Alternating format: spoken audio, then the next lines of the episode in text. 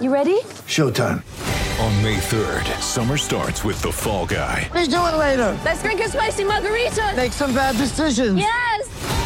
Audiences are falling in love with the most entertaining film of the year. Fall Guy. Fall Guy. Fall Guy. That's what the poster said. See Ryan Gosling and Emily Blunt in the movie critics say exists to make you happy. Trying to make it out? Nope. Because I don't either. It's not what I'm into right now. What are you into? Talking. Yeah. The Fall Guy. Only in theaters May 3rd. Rated PG-13.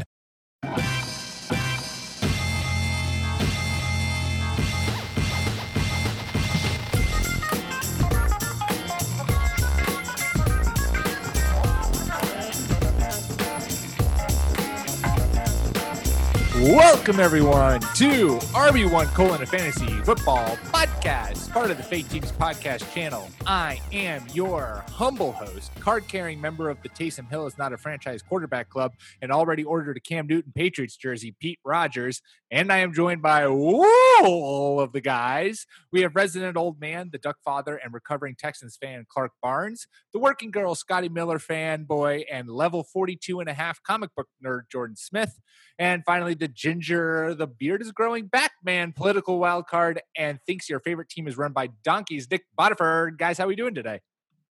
Doing great, Pete. Good. Good, Pete. How you doing?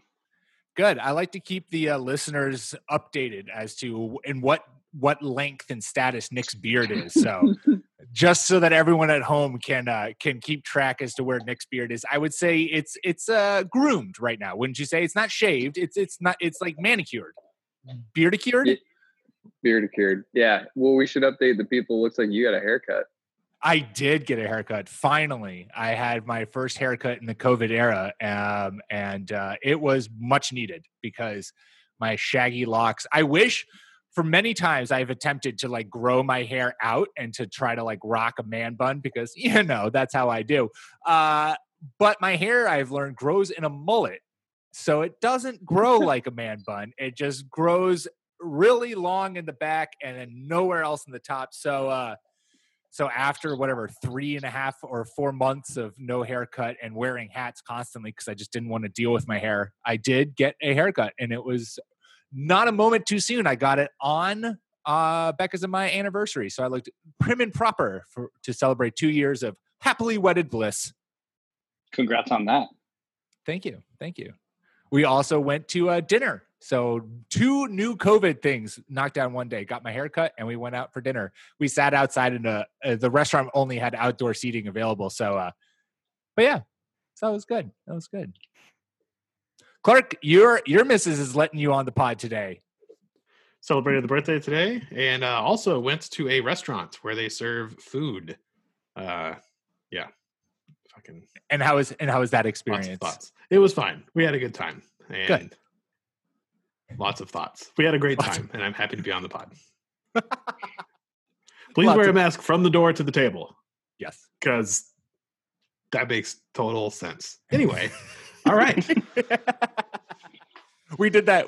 I will say we did that too. We walked in because we were like literally, yeah. No, I understand the mild frustration there because we walked in and we're like, we're just going to be taking 2 steps outside, and we were promptly told that we needed to put masks on, which I understand, but also was like, okay, we're here for 30 seconds. Yeah, I'm very much in favor of these people who are making you guys keep your masks on at all times. No, I respect. Even at a restaurant where you're eating, yep. Makes perfect sense. Yeah. Just punch it through the mask. Yep. As long as you're outside. Outside, it's okay. Figure it out. Straw foods only.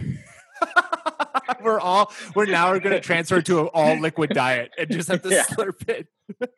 Well, I remember there was that video that went around on Twitter when Vegas first opened, and I don't know if you guys saw it. It was a guy sitting at a slot machine wearing a mask, and then he like takes a cigarette and like sneaks it under his mask so that he can get a couple puffs, and then like exhale and just clouds of smoke come billowing out of his mask. It was pretty incredible.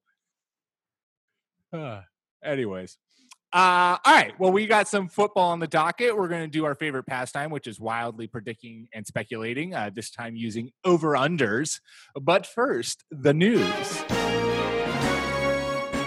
And oh boy, have we got some news for y'all. We'll start with the breaking news of Monday.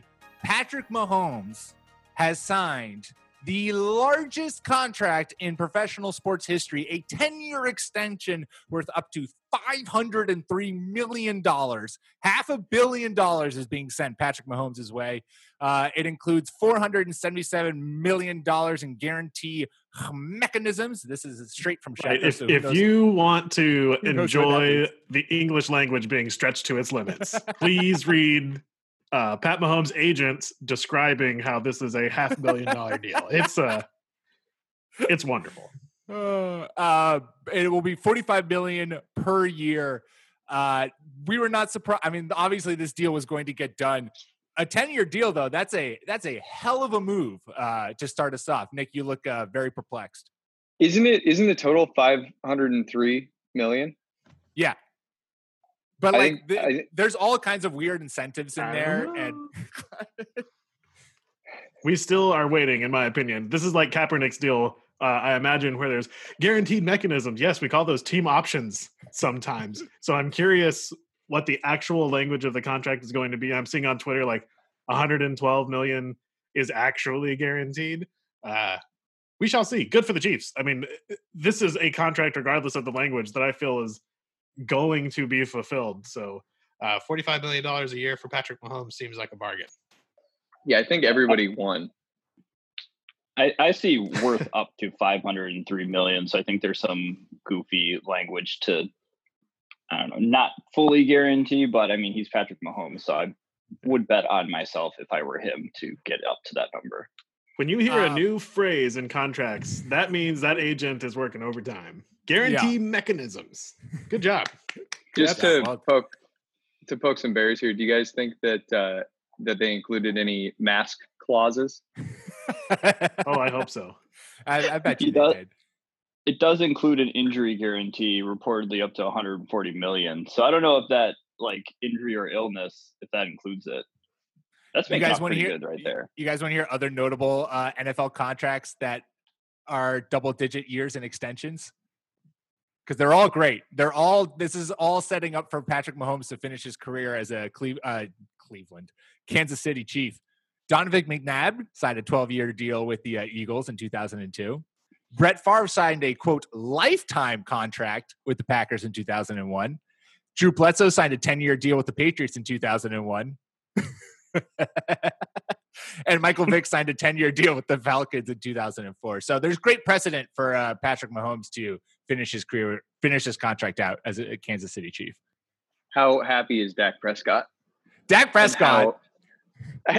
Jones, this is going to be like has to go down as one of the greatest like quarterback negotiation blunder or contract blunders is Jerry Jones not signing Dak Prescott when Dak Prescott was like, pay me $35 million a year. Jerry should have been like, yes, done, deal, done. Let's get it out of the way before Patrick Mahomes gets paid $45 million a year. And now that's the new market set. That's what they're requesting. Yeah. Oh my God. You wanted $35 a year. God. What a goofy ass plan. So Jerry Jones, so they add CeeDee Lamb and like the defense is just going to be kind of whatever. And Dak Prescott's like set up to have like a career year. And then at the end, he's going to be like, so about this 10-year, $45 million deal that Patrick Mahomes got. And Jerry's going to be like, shit. Well, that was a big mistake on my part.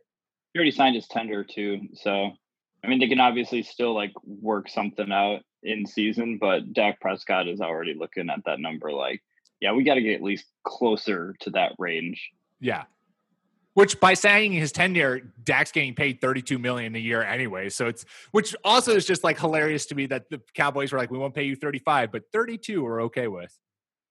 Anyways, blunders all over the place. I have to give a shout out to a friend of the podcast, friend of the podcast, Kevin Clark on The Ringer, who tweeted out Sean Payton's fuming that he doesn't have the cap room to give this deal to Taysom Hill, which I just thought was a truly incredible tweet as someone who is firmly aboard that Taysom Hill is not a franchise quarterback. I would have loved if Sean Payton had broken the Saints cap in order to sign him to some ridiculous mega deal. We should get the show going here, but is the Taysom Hill like bandwagon? Is that really that big? Like, is it John Payton's on smaller? It? Well, he's not. He signed him to a 1-year deal for like $16 million. Yeah. He's not on any bandwagon. He's NFL players and franchises show us who they are when they spend their money. They didn't spend any money on him. So it's true. It's true. We'll see next year when he gets signed to a 10-year extension worth. That's half true. A billion. I will eat crow, figuratively, if that happens. No, it's got to be live on the show. We'll find a crow for you, D. Clark.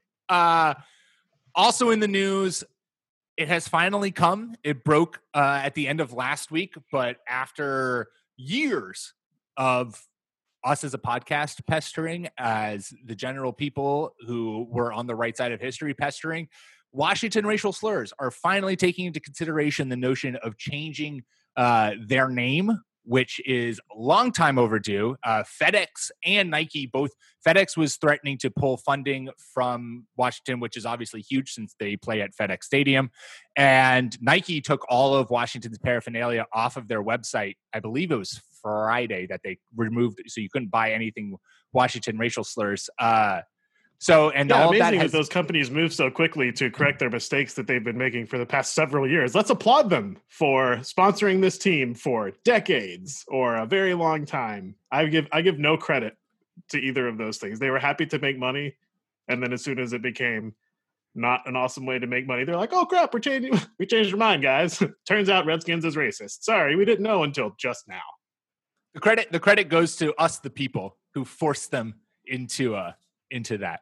Like, I'm actually really happy as someone who has been like a really big advocate for this for a long time. Since, I mean, this first came out like 5 or 6 years ago. They had a Super Bowl ad that they ran, and I can't remember which Super Bowl ad it was.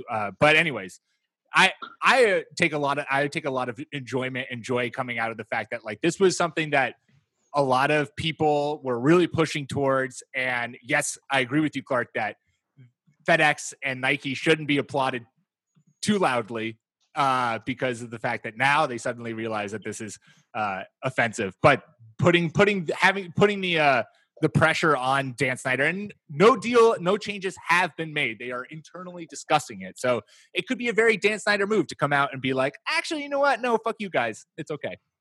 Well, let's not bury the lead here. RB1 podcast own Pete Rogers getting some pub in the from CNN regarding his fantastic Washington Red Tails design. So Pete, it's been great having you on the pod. I'm gonna miss you when you're big time. When I'm out of here. It was an exciting weekend for me on that front. My Twitter was melting the entire weekend, and it was weird seeing my name cropping up in CNN, and I think it was also Fox Sports wrote an article. People need to know too that design that you did, well, not only fantastic, but that you did that before this talk came up. So it wasn't in response to, you were proactive in that. I think they should just hire you outright. Graphics, media, image consultants, just help them rebrand. They need it. I would welcome it. If you're listening to the show, Washington, Dan Snyder, I humbly accept whatever you're willing to offer.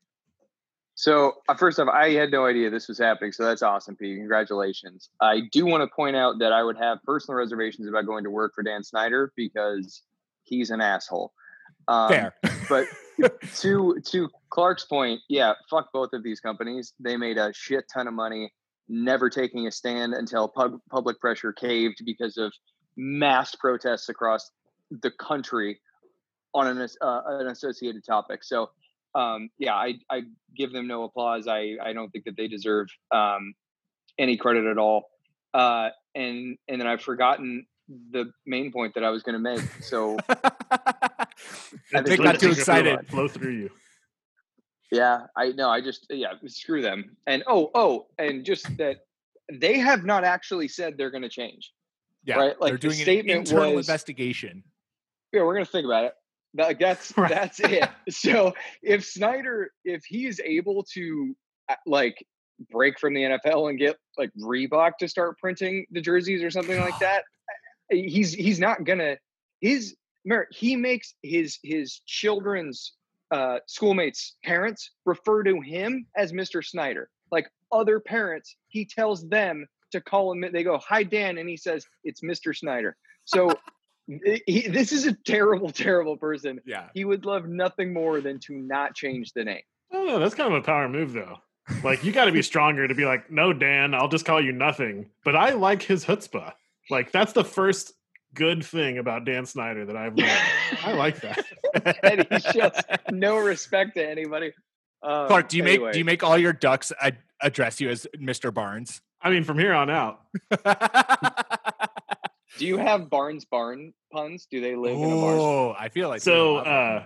I live in the country now, and I really like it. So I want to call my ranch when I get older the Bar NS Ranch. So that's as punny as it gets, I think. I love it. How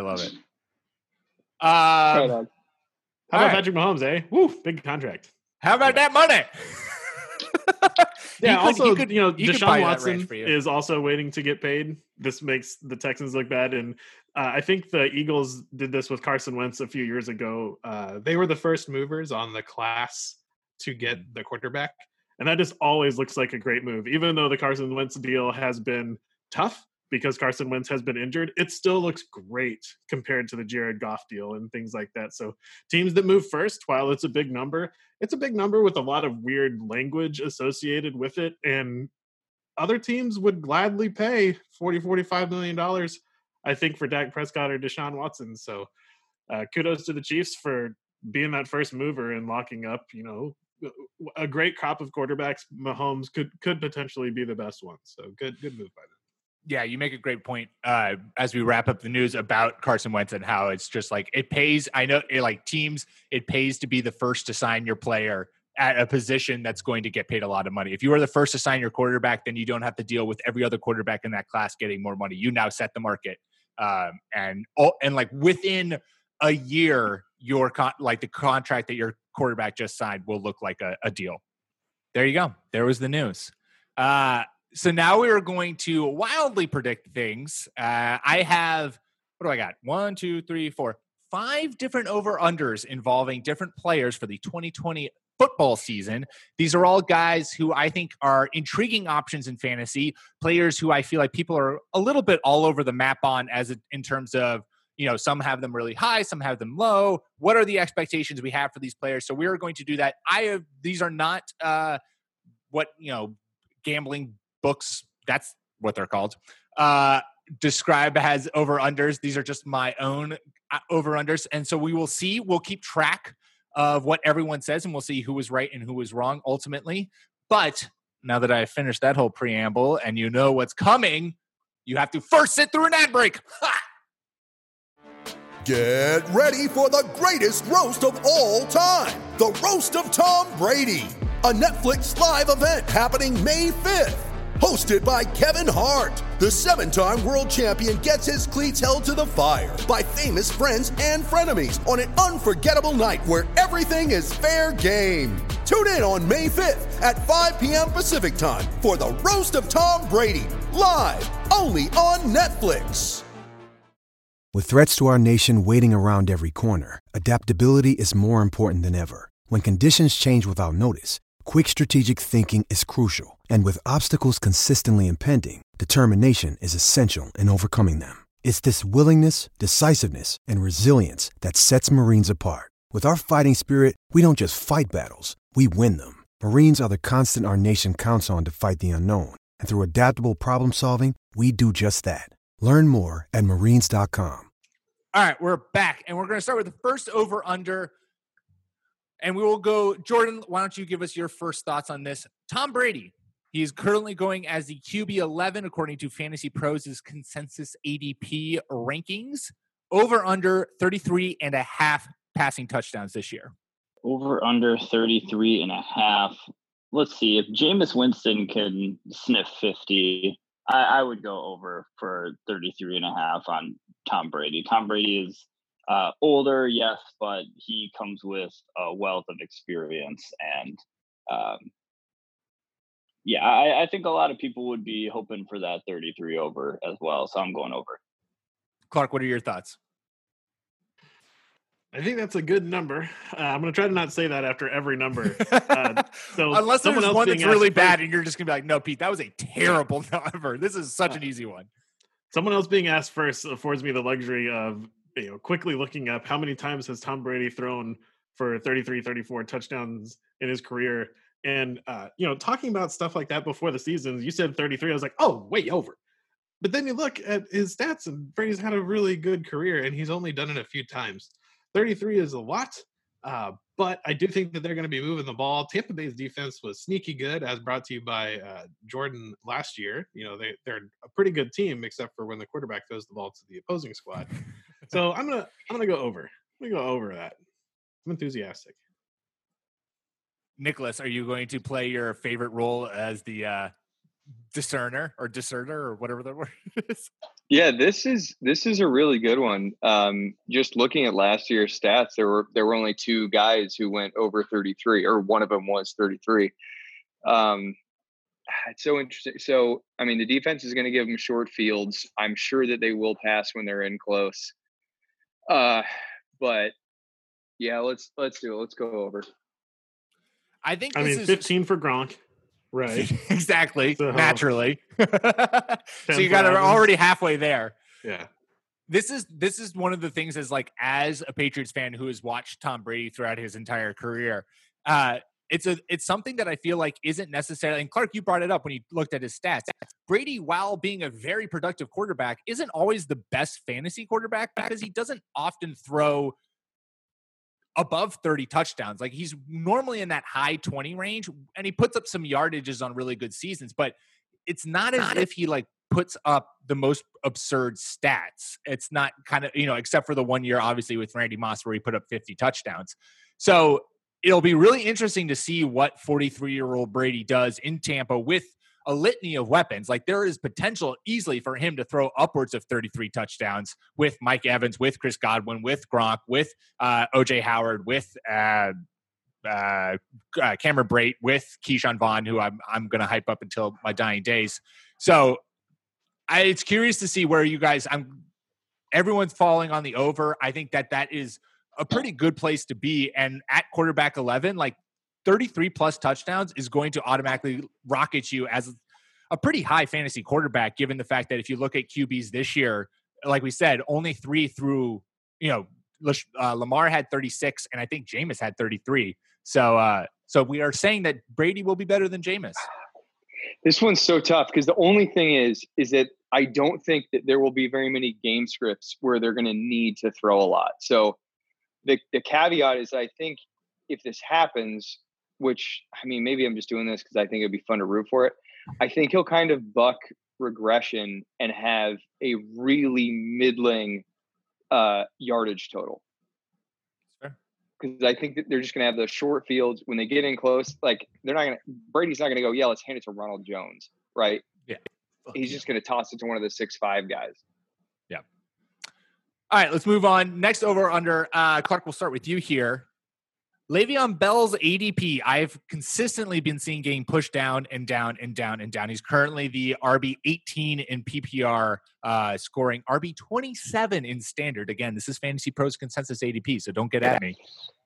I wanted to see if I'm just too high on him or if other people are too low on him. So, Clark, over under 1,550.5 total yards from scrimmage for Le'Veon Bell this year. I'm going to say under. I think Gase has shown us who he is, and he has managed to make some apparently really good players look awful. I think Le'Veon Bell is still good. I've actually gone back and watched a lot of crummy teams' games from last year, because this is always a blind spot for me of, like, the Lions. Like, turns out the Lions were pretty good last year before Matt Stafford got hurt, and he should be back. And I've gone back and watched the Jets. Le'Veon Bell's still really good at playing running back, but they just look awful. They don't look like they know what they're doing, and I don't see any reason that that's going to change in year three with Gase. So, man, I hate it, but I'm gonna go under. Nick, what about you? I don't even remember the yardage total, but I'm going under. It was 5 yards, Nick. It was 5 yards. Do you want to go under 5 yards? So, I mean, per touch, yeah. Gase. Clark said everything really well. Adam Gase perennially puts out the top or worst or bottom five offense in the league.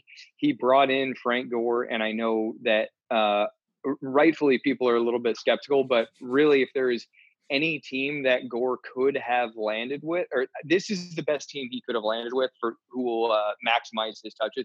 Gase loved him, right? He kept us from seeing what Kenyon Drake could have been in the passing game by just rolling Gore out there. And I don't think Gore is going to be the bell cow, but I think that he's going to get 8 to 10 touches per game. And if we are talking about, you said 1,500 yards from scrimmage, like, yeah, I think Frank Gore will get enough work that he prevents Bell from getting a truly elite workload and producing a truly elite yardage total. And actually, fortuitously, if you want to look through the quagmire that is my Twitter feed, I had a back and forth with Jeff Ratcliffe about this last week from Pro Football Focus. He was really high on him. I was really low. I don't think it ever really got settled. But, yeah, I am way the hell out on Le'Veon Bell this year. And it's sad. I don't want to be. Final thoughts, Jordan. Yeah, I'm kind of in Clark's camp as far as like Le'Veon Bell looking pretty good last year, despite being on a pretty bad team. But I think just continually being on this Jets team is going to hold his value back.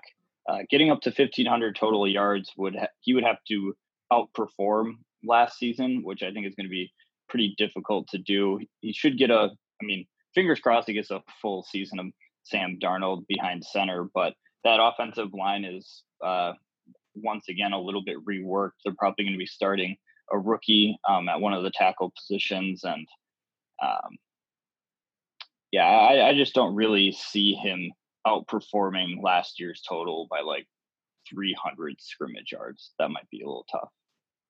Yeah, I will be the discerning voice here. I maybe it's just I am fully in on Le'Veon Bell having a bounce back year for as much as he can in Adam Gase's offense, and he's going at such a cheap price that I think I'm going to probably have him in a lot of places. I think that last year was not only his first year with the Jets and Adam Gase, it was also his first year back playing football after sitting out a year. And so I do think that there's still a little rust that needed to be worn off. I also hate Adam Gase. I also don't want to trust I don't want to rely on him in order to give me fantasy production. But I think Le'Veon Bell is too talented a running back to, unless Nick is right and Adam Gase is just a goddamn asshole and has Frank Gore, getting 150 plus carries. I think Le'Veon Bell has the talent to bounce back to closer to what we've seen with Pittsburgh in terms of on-field production. Yeah, Mike Tolbert thinks Frank Gore is ruining fantasy football. And that's saying something.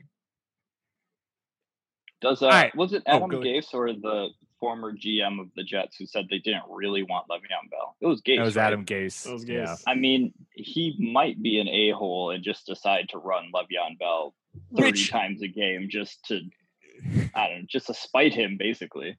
And rumors have come out, too, that if the Jets do open the season looking like absolute ass, they're going to trade Le'Veon Bell, which could just open up this whole thing that I could win the under or win the over. But, relying on a trade is never what you want. Yeah, or it could absolutely just learn a new offense, that sort of thing. If you don't brush your teeth, I'll give you more ice cream. That's the kind of threat that we've got going on there. Yeah. All right, third over under. The top two rookie wide receivers, I always like looking or getting a sense of what people feel like is realistic expectations for rookie wideouts, because we get really hyped about them at the draft, and especially this class of rookies was, phenomenal rookie wide receivers, but rarely do we ultimately see guys come in and ball out to the extreme. So the top two rookie wide receivers going in fantasy drafts are Jerry Jeudy going wide receiver 38 and CeeDee Lamb going wide receiver 40 in PPR. Nick, starting with you, over under 999.5 receiving yards. Will either of them be a 1,000-yard receiver? No. Taking the under. Yeah, you have to contend with in Denver. Cortland Sutton has a stranglehold on it. They just brought in Melvin Gordon, whose prowess is pass catching. Another year developed for Noah Fant. Drew Lock is still young, and I said what I've liked, what I've seen from him insofar as he'll just launch it to Cortland Sutton, but he hasn't really done a whole lot outside of that.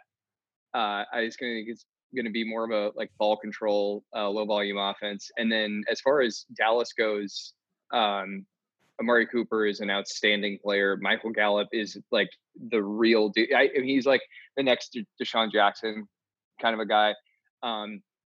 Jarwin is there. It depends, assuming Kellen Moore will retain rights to play calling, Ezekiel Elliott could see like 70 targets. I just don't think there's going to be enough for CeeDee Lamb to hit that 1,000-yard mark. Now, that doesn't mean that he couldn't do like 800 yards and 8 TDs kind of a thing. And of course, if Gallup or Cooper misses any extended period of time, then this will be the over.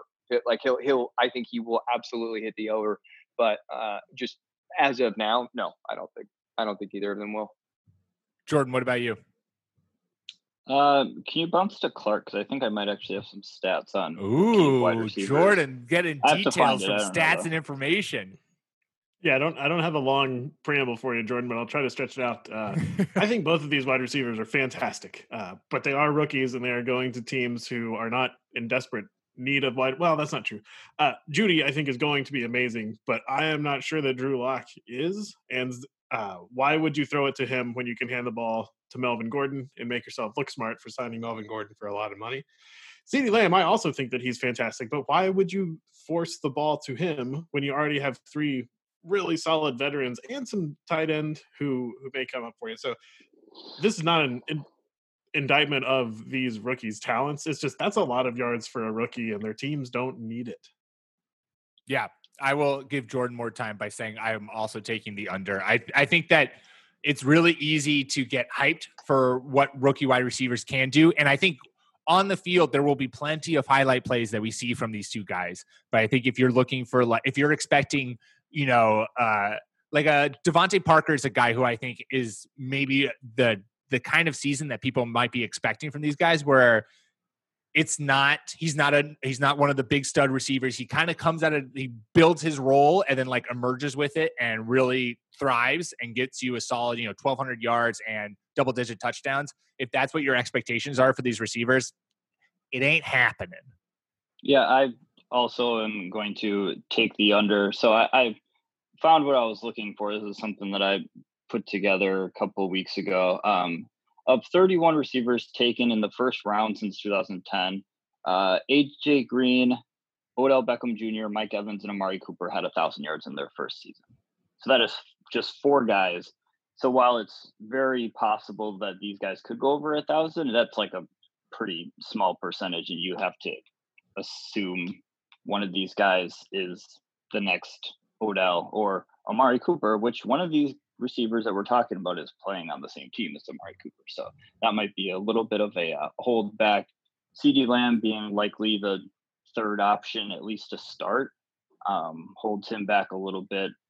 Again, we're not entirely sure Drew Lock is good. I think Jerry Judy's ceiling for his first year is like around the Calvin Ridley range. Both Alabama guys who are pretty good route runners. But Calvin Ridley got to like the mid 800s in his first season, which, I mean, good rookie season. Like, that's a damn good rookie season, but 1,000 yards might be a little bit too rich for me.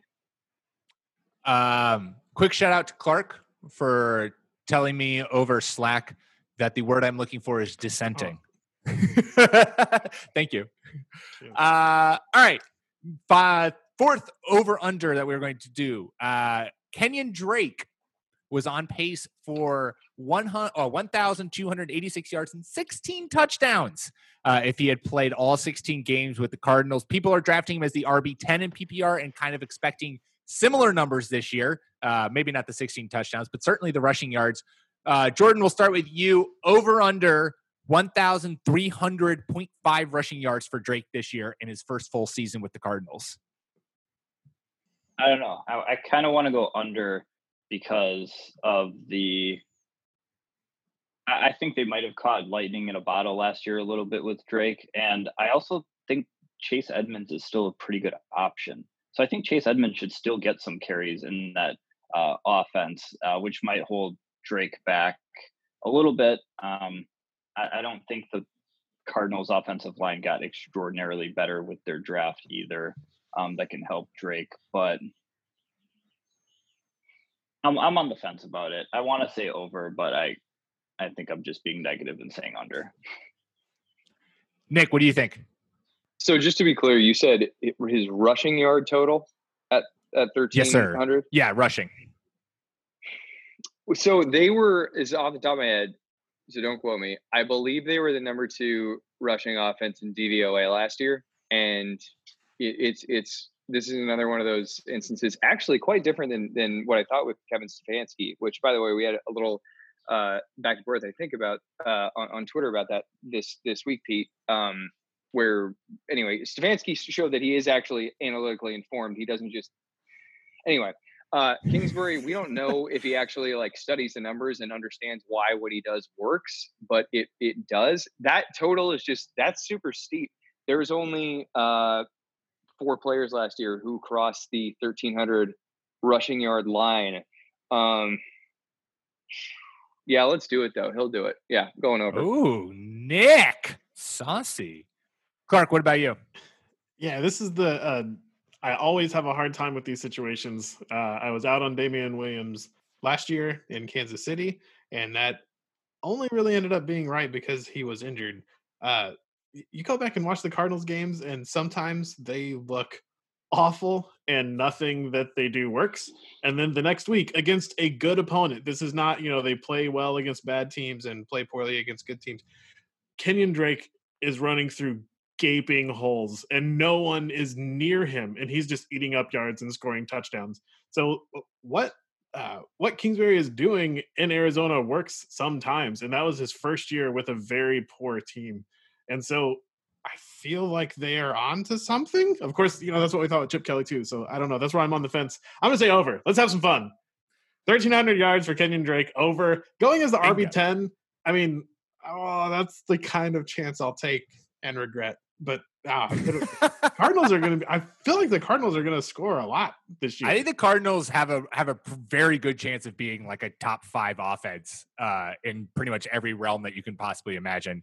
I'm going to take the under, and it's not because I don't have faith in this offense. It's more of I just think that I wouldn't be surprised if we see more of a pass, like this passing attack is what really lights it up. Obviously, with the addition of DeAndre Hopkins and just with Kyler Murray being another year in the league, that the passing game is what's going to get emphasized. But yeah, as a kind of a tag-along question, Clark, you already kind of mentioned it.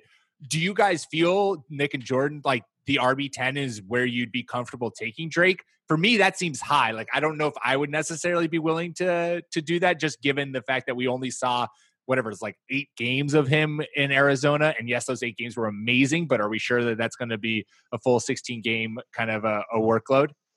Yeah. I mean, he is, and this is anecdotal, so take it with grains of salt, but him being interviewed, I think it was like with Roto World, where he's talking about how Kyler Murray he calls the play and then he'll turn to Drake and tell him what he has to do, like while they're coming out of the huddle kind of a thing. First year of a new head coach, a new quarterback, a new system. And he then comes into that situation, performs the way he did on half of the season. And we've talked about him a lot. I think he's a good pass catching back. He's kind of just like a blown up pass catching back. And I don't think you have to be better than that to excel in this offense. He is fine. Like, yep. He's not a specimen, but opportunity. But that offense pushes him into top 10 territory. Interesting. Yeah. Interesting. I think Drake is pretty explosive. I think he's average. If he's RB10 and, maybe I'm picking at the back end of the draft and he's like the second running back I'm able to grab, I'm already really excited about my draft. Sure. Like if I already have 2 and he's my RB2, I'm really excited. If he's the first running back I grab, I'm still good with it.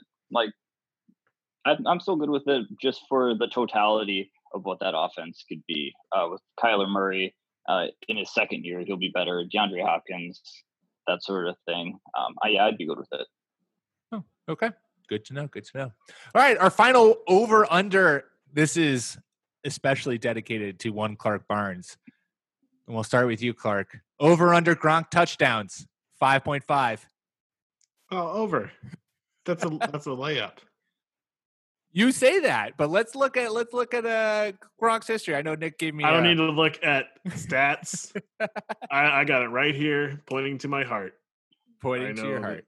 Yeah, but I'm sorry. Let's look at Gronk's history. Well, I mean, Gronk's is the biggest thing is that's going to be a hindrance is injury, obviously. But if you look, I mean, 2016 he had 3 touchdowns. Last year he had 3, or 2018 I should say, he had 3 touchdowns. And he hasn't had double-digit touchdowns since 2015. So, you know, given all of the people that need to eat on that offense, are we certain that he's putting forward a big scoring touchdown? Who knows? Yes, because there's a difference between double-digit touchdowns and going over 5.5. We've talked a lot about this season with like a COVID offseason, meaning no offseason. On-field rapport is going to be extremely strong or extremely important in fantasy drafts. And the only guy that Brady has played with is Gronk. And he could have like a Brandon Jacobs circa like 2006 type of season, but just for rushing like 300 yards and 10 touchdowns kind of, you know, they just get into the red zone and he just like lobs passes to him. I don't think it'll be that. I think it'll probably be like 408. Touchdowns, but yeah, no, over 5.5 for sure. Is this the last over/under? This is the last one. Okay. You know what? I'll go over. Just for the fact of like, again, like with the rapport thing, it could be very important, especially with like the first month of the season. It usually is for a regular off season, but with a trippy off season like this.